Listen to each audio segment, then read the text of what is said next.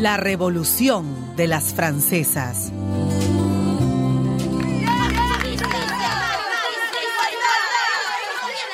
Mujeres, ¿cuándo romperemos las cadenas de la opresión masculina? Obedecer y callarnos es la condena de un mundo gobernado por los hombres.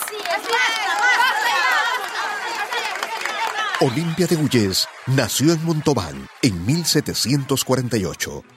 Desde joven fue a vivir a París, donde se dedicó a la gran pasión de su vida, escribir. Publicó novelas, obras teatrales y artículos políticos. Fundó y dirigió un periódico, El Impaciente.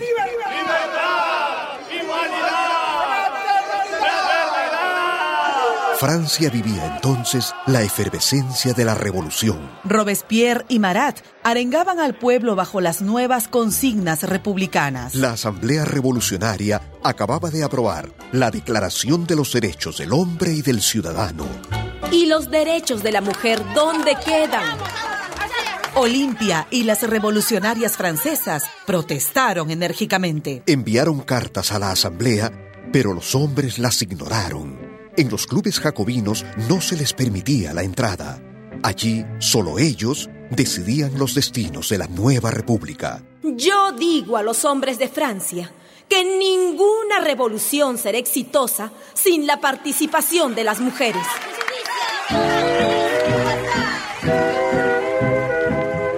En 1789, el mismo año de la toma de la Bastilla, las francesas se movilizaron y organizaron la Sociedad de Mujeres Republicanas y Revolucionarias. Dos años más tarde, Olimpia de Guyés escribió el más brillante alegato en favor de las reivindicaciones femeninas, la Declaración de los Derechos de la Mujer y de la Ciudadana.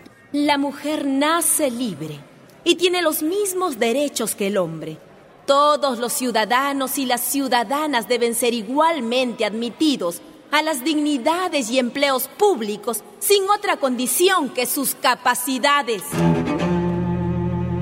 Olimpia de Guyés reclamó un trato igualitario para la mujer en todos los ámbitos de la vida. El derecho al voto. A ejercer cargos públicos. A la propiedad. A la educación. A compartir el poder en la familia, incluso en la iglesia.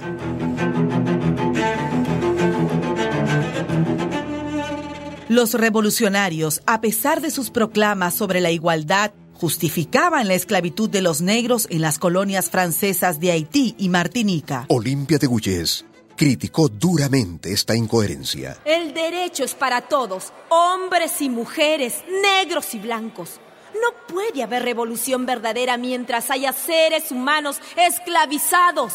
La criticaron por su radicalismo. La ridiculizaron por su feminismo. No aceptaban ninguna oposición política, y menos viniendo de una mujer. Cuando más tarde, Olimpia de Guyés se opuso a la pena de muerte contra el rey Luis XVI y su familia, Robespierre y Marat la declararon enemiga de la revolución. ¡Es una traidora! ¡Muerte con ella! ¡Muerte!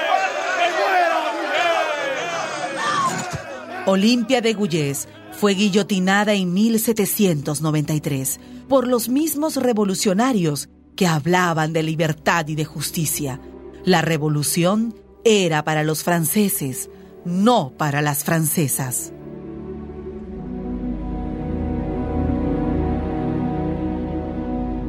Poco después de su muerte, se prohibía a las mujeres cualquier actividad pública y participación política. Se las obligó a volver a la cocina y a la cama. Se legitimó nuevamente la violencia cotidiana contra la mujer.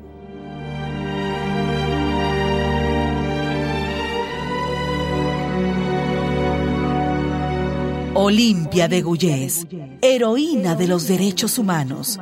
Su nombre apenas aparece en los libros de historia de la Revolución Francesa, pero su vida es una bandera al viento para todas las mujeres del mundo.